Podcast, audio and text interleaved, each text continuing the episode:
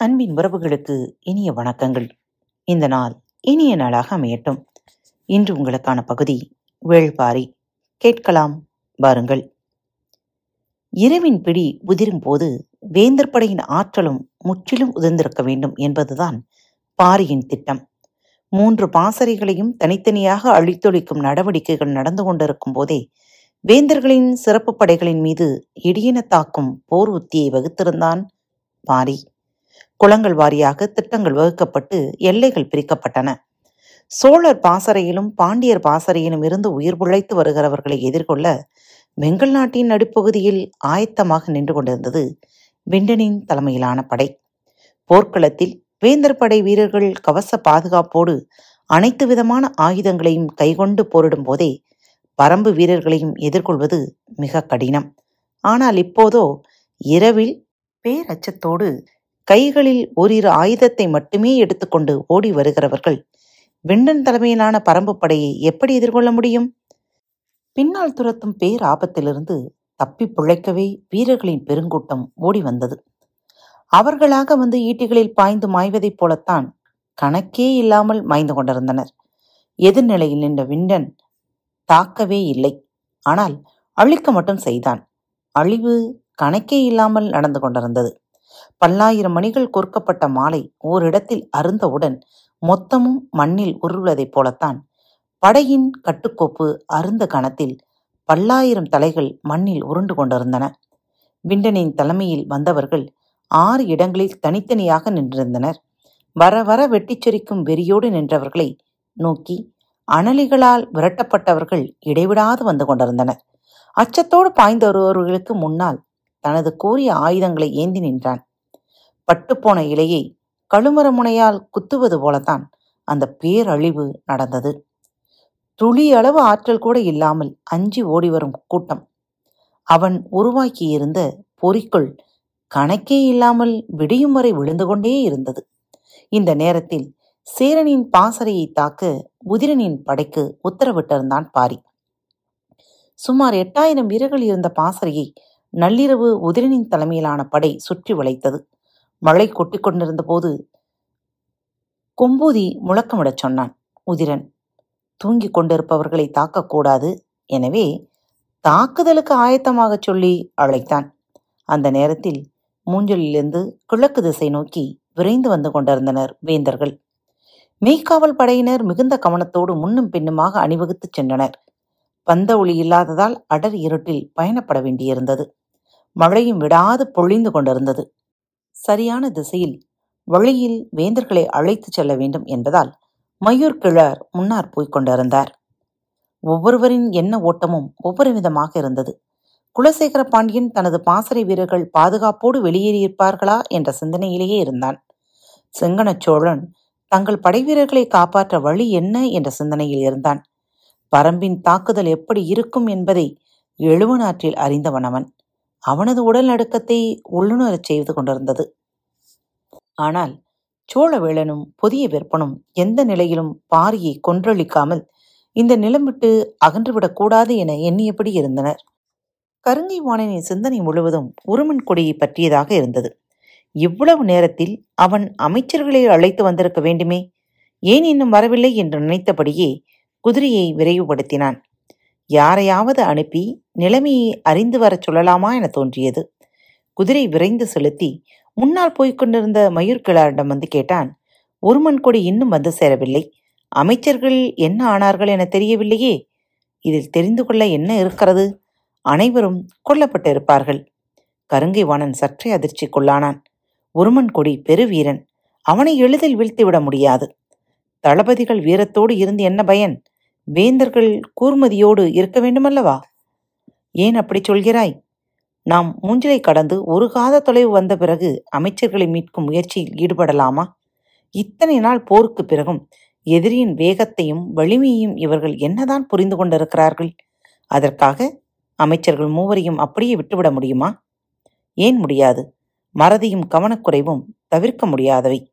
அதன் விலை அமைச்சர்களாக இருந்தாலும் கலங்காது முடிவெடுக்க வேண்டும். ஒருவரின் தளபதி இன்னொருவரின் சிக்க வைத்து விடுவார் என்ற பதற்றத்தில் மூவரும் மாறி மாறி மற்றவர்களை சிக்க வைத்துக் கொண்டிருக்கிறார்கள். அமைச்சர்களோடு நின்றிருக்க வேண்டிய இழப்பில் உருமன் கொடியையும் சேர்த்து விட்டார்கள். இதே நிலை நீடித்தால் நிலைமை படுமோசமாகிவிடும். ஏன் நம்பிக்கை இழந்து பேசுகிறாய்? மழையையும் மீறி கேட்டது கருங்கை வாணனின் குரல். போர்க்களத்தில் இரண்டே இரண்டு செயல்கள்தான் உண்டு. ஒன்று தாக்கி அழிப்பது இல்லையெனில் தப்பி பிழைப்பது. நாம் முதற்கட்டத்தில் இறுதி நிலைக்கு வந்துவிட்டோம்.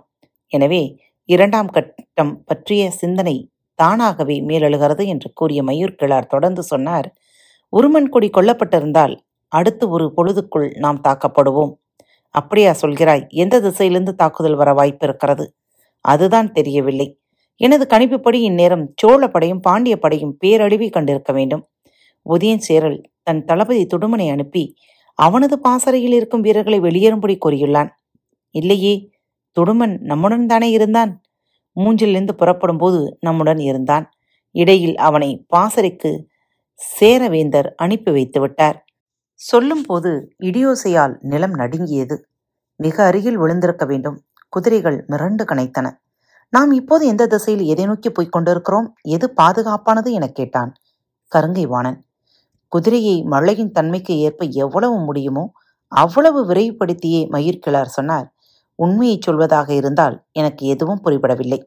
பரம்பில் வாழும் பதினான்கு குடிகளும் கீழிறங்கிவிட்டன. என்ற பிறகு நாம் எந்த திசையில் பயணப்படுவது என்றே விளங்கவில்லை.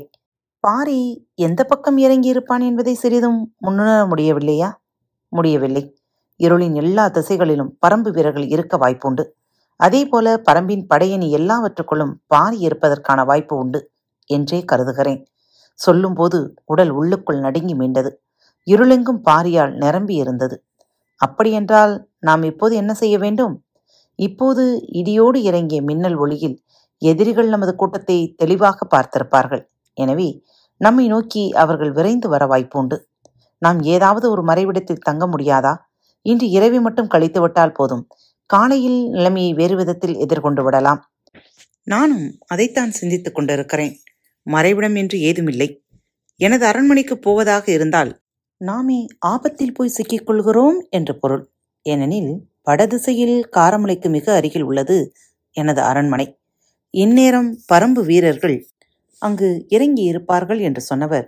குதிரையை விரைவுபடுத்தியபடி எனக்கு தெரிந்த ஒரே வாய்ப்பு மிக விரைவாக பயணப்பட்டு காற்றாற்றை கடப்பதுதான் என்றார். அங்கு என்ன வகையான பாதுகாப்பு ஏற்பாடு இருக்கிறது? இந்த மலைக்கு காட்டாற்றில் நீர் பெருக்கெடுத்து ஓடும். மேடான பகுதியின் வழியே நான் ஆற்றை கடந்து அக்கறைக்கு அழைத்துச் சென்று விடுவேன். அக்கறையில் செவரிமேட்டின் பக்கம் போய்விட்டால் போதும். நாம் இரவில் எந்தவித ஆபத்து குறித்தும் அச்சப்பட தேவையில்லை. ஏன்? எதிரிகள் அங்கு வரமாட்டார்களா?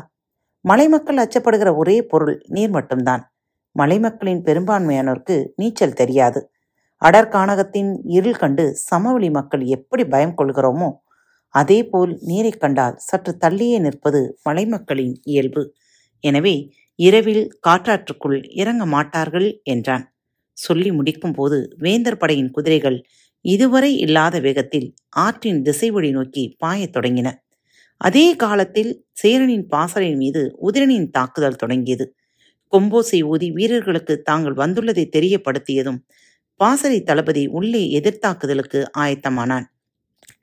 அப்போதுதான் சேரர் படை தலைமை தளபதி துடுமன் வந்து சேர்ந்தான். உதயம் சேரலின் கட்டளைப்படி பாசறையை விட்டு உடனடியாக வெளியேறும்படி உத்தரவிட்டான். எதிரிகள் கொம்போசை எழுப்பியுள்ளனர். இந்த நிலையில் பாசறையை விட்டு வெளியேற உத்தரவிட்டால் நிலைமை விபரீதமாக மாறும். ஒரு பக்கம் எதிரிகளை தடுக்க எதிர்த்தாக்குதல் நடத்தி கொண்டிருப்போம். இன்னொரு பக்கம் வெளியேறிக் கொண்டிருப்போம். மழை பெய்து கொண்டிருப்பதால் தெளிவான உத்தரவை எல்லோருக்கும் வழங்கிவிட முடியாது. நள்ளிரவில் கூடாரத்துக்குள் தூங்கிக் கொண்டிருக்கிற பலருக்கும் நிலைமையை விளக்குவது எளிதல்ல. எனவே இரண்டு செயல்களால் பெரும் குழப்பம் உருவாகும். பரம்பு வீரர்களை எதிர்த்து முழு கவனத்தோடு தாக்குதல் தொடுப்போம். பொழுது விடிந்த பிறகு நாம் பாசறையை விட்டு வெளியேறுவோம் என்றான் பாசறை தளபதி. அதிக அளவு வீரர்கள் கூடாரங்களை விட்டு வெளியேறத் தொடங்கியதும் பரம்பு வீரர்கள் தாக்குதலை தொடங்கினர். பின்னிரவு நேரத்திலும் மழையின் வேகம் குறையவே இல்லை.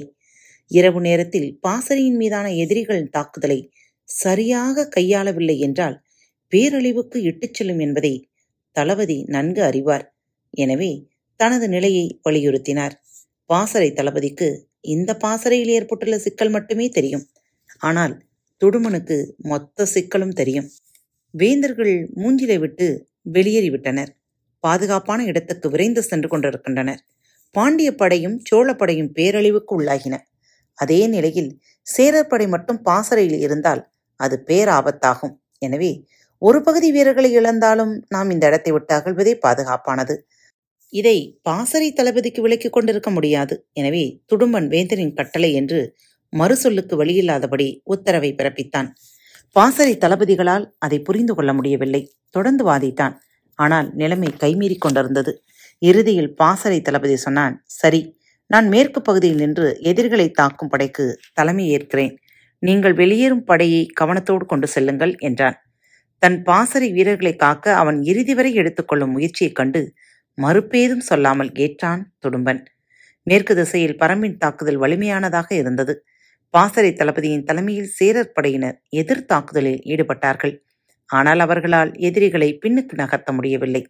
அதற்கு காரணம் பரம்பு வீரர்கள் இருளுக்குள் எந்த இடத்தில் நின்று அம்பெய்து கொள்ளுகின்றனர் என்பதனை சேர வீரர்களால் மதிப்பிட முடியாததே. இருளின் எல்லா திசைகளிலிருந்தும் அம்புகள் பாய்ந்து வந்த வண்ணம் இருந்தன. வேந்தர்களின் படைவீரர்கள் பெரும்பாலும் தங்களின் வில்லுக்கு பட்டு நூல் நாணியைத்தான் பயன்படுத்தினர். அது மழைநீர் ஈரமானால் போதுமான இழுவை விசையை உருவாக்காது.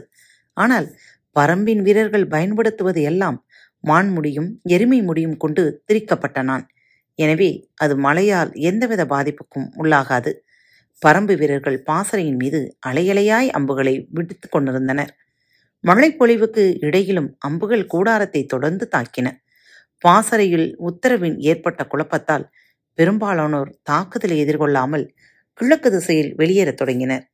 உதிரனின் தாக்குதல் திட்டத்தை கூர்முனை பகுதி மேற்கு திசை அன்று அதாவது மேற்கு திசையில் நள்ளிரவில் பேரோசையை எழுப்பியபடி தாக்குதல் தொடுத்தால் அச்சப்பட்டு வெளியேறும் படை கிழக்கு திசையில்தான் பாய்ந்து செல்லும். எனவே கிழக்கு திசையில் பொருத்தமான மூன்று இடங்களில் தங்களின் மூன்று குடிகளை நிறுத்தியிருந்தான் உதிரன். காய்ந்த புளிய மரங்கள் வாகை மரங்களின் கொப்புகள் முண்டுகள் எல்லாவற்றின் மீதும் பரம்பு குடிகள் ஆயத்த நிலையில் காத்திருந்தனர் சேரப்படை வீரர்கள் வரத் தொடங்கிய பிறகு கிழக்கு திசை மரங்களிலும் மறைவுகளிலும் இருந்து தாக்குதல் தொடங்கியது. வாளும் ஈட்டியும் சவளக்குந்தமும் பெருங்குந்தமும் இடைவிடாது குத்தி தீர்த்தன. சகதியில் மிதந்து கொண்டே இருப்பது போல குத்துவாள்கள் இறங்கிக் கொண்டே இருந்தன. வளைய கம்புகளின் சிறு மணியோசையை திரும்பும் திசையெல்லாம் கேட்டது. பேய்மழையில் நனைந்து நடுங்கிக் கொண்டிருந்த ஆந்தைகள் பீரிடும் மனித கதறல் கேட்டு புடவுக்குள் பதுங்கின. சேரனால் அழித்தொழிக்கப்பட்ட மூன்று குடிகளில் தாக்குதலால் இப்போது சேரர் படை பேரழிவை சந்தித்துக் கொண்டிருந்தது. பாண்டிய படையும் சோழப்படையும் அனலி தாக்குதலுக்கு அஞ்சி ஓடி வந்ததைப் போல சேரர் படை ஓடி வரவில்லை. எதிரிகள் தாக்குகின்றனர். பாதுகாப்பாக வெளியேற வேண்டும் என்ற உணர்வோடு ஆயுதங்களை கைக்கொண்டபடிதான் ஓடி வந்தனர். ஆனால் மழையும் இருட்டும். அவர்களை எதிர்த்து நிற்கும் பரம்பு வீரர்களை சரியாக கண்டுணர முடியாமல் செய்துவிட்டது. முன்புறம் தனது படையை நினைத்து பார்க்க முடியாத அழிவை அடைந்து கொண்டிருக்கிற செய்தி துடும்பனுக்கு எட்டியது. எதிரிகளின் பொறியில் மாட்டிவிட்டோமா என துடித்து போனான் துடும்பன். பாசறை தளபதி சொன்ன எச்சரிக்கை சரியாகிவிட்டதே என கருதி தாக்குதல் நடக்கும் கிழக்கு வினைக்கு விரைந்தான். அவன் வரும்போது அழிவுற்ற அவன் படைகள் வீரர்கள் மழையென குவிந்து கிடந்தனர். இருட்டில் அவனுக்கு காட்சிகள் எவையும் புலப்படவில்லை. ஆனால் வீழ்த்தப்பட்டவர்களின் மூச்சிறைப்பு பேய் காற்று போல மழையும் மிஞ்சி கேட்டது. என்ன இது? என்று மிரண்டு நிற்கையில் வெட்டி இறங்கியது ஒரு மின்னல். அந்த ஒளியின் தொலைவில் நின்றிருந்த உதிரன் துடுமனை அறிந்தான். தட்டியங்காட்டு போர் தொடங்கியதிலிருந்து வேந்தர்களின் விற்படைக்கு தலைமை தாங்குபவன் துடும்பன் எனவே அவனது முகம் மனதில் ஆழ பதிந்திருந்தது. வந்து நிற்பது அவன்தான் என அறிந்ததும் உருவிய வாளோடு பாய்ந்தான் உதிரன். வீசிய வாளோடு உதிரன் வருவது அறிந்து வாளோடு அவன் மீது பாய்ந்தான் துடும்பன். இரண்டு வாள்களும் முழு திறனோடு குறுக்கிட்டு வெட்டின. வெட்டிய கணத்தில் மின்னல் ஒளி முற்றாக மறைந்து இருநிலை கொண்டது. வேந்தர் படையினர் பயன்படுத்தும் வாளின் பிடி யானை தந்தத்தால் ஆனது காயத்துக்குள் கங்குபட்ட கணத்தில் உச்சந்தலைக்கு ஏறும் அதிர்சூடு போல வாளின் கைப்பிடி அதிர்வை உள்ளுக்குள் கடத்தியது. பரம்பினர் பயன்படுத்தும் வாளின் பிடி எறும்பை கொம்பால் ஆனது. அது வாளின் அதிர்வை கடத்தாது.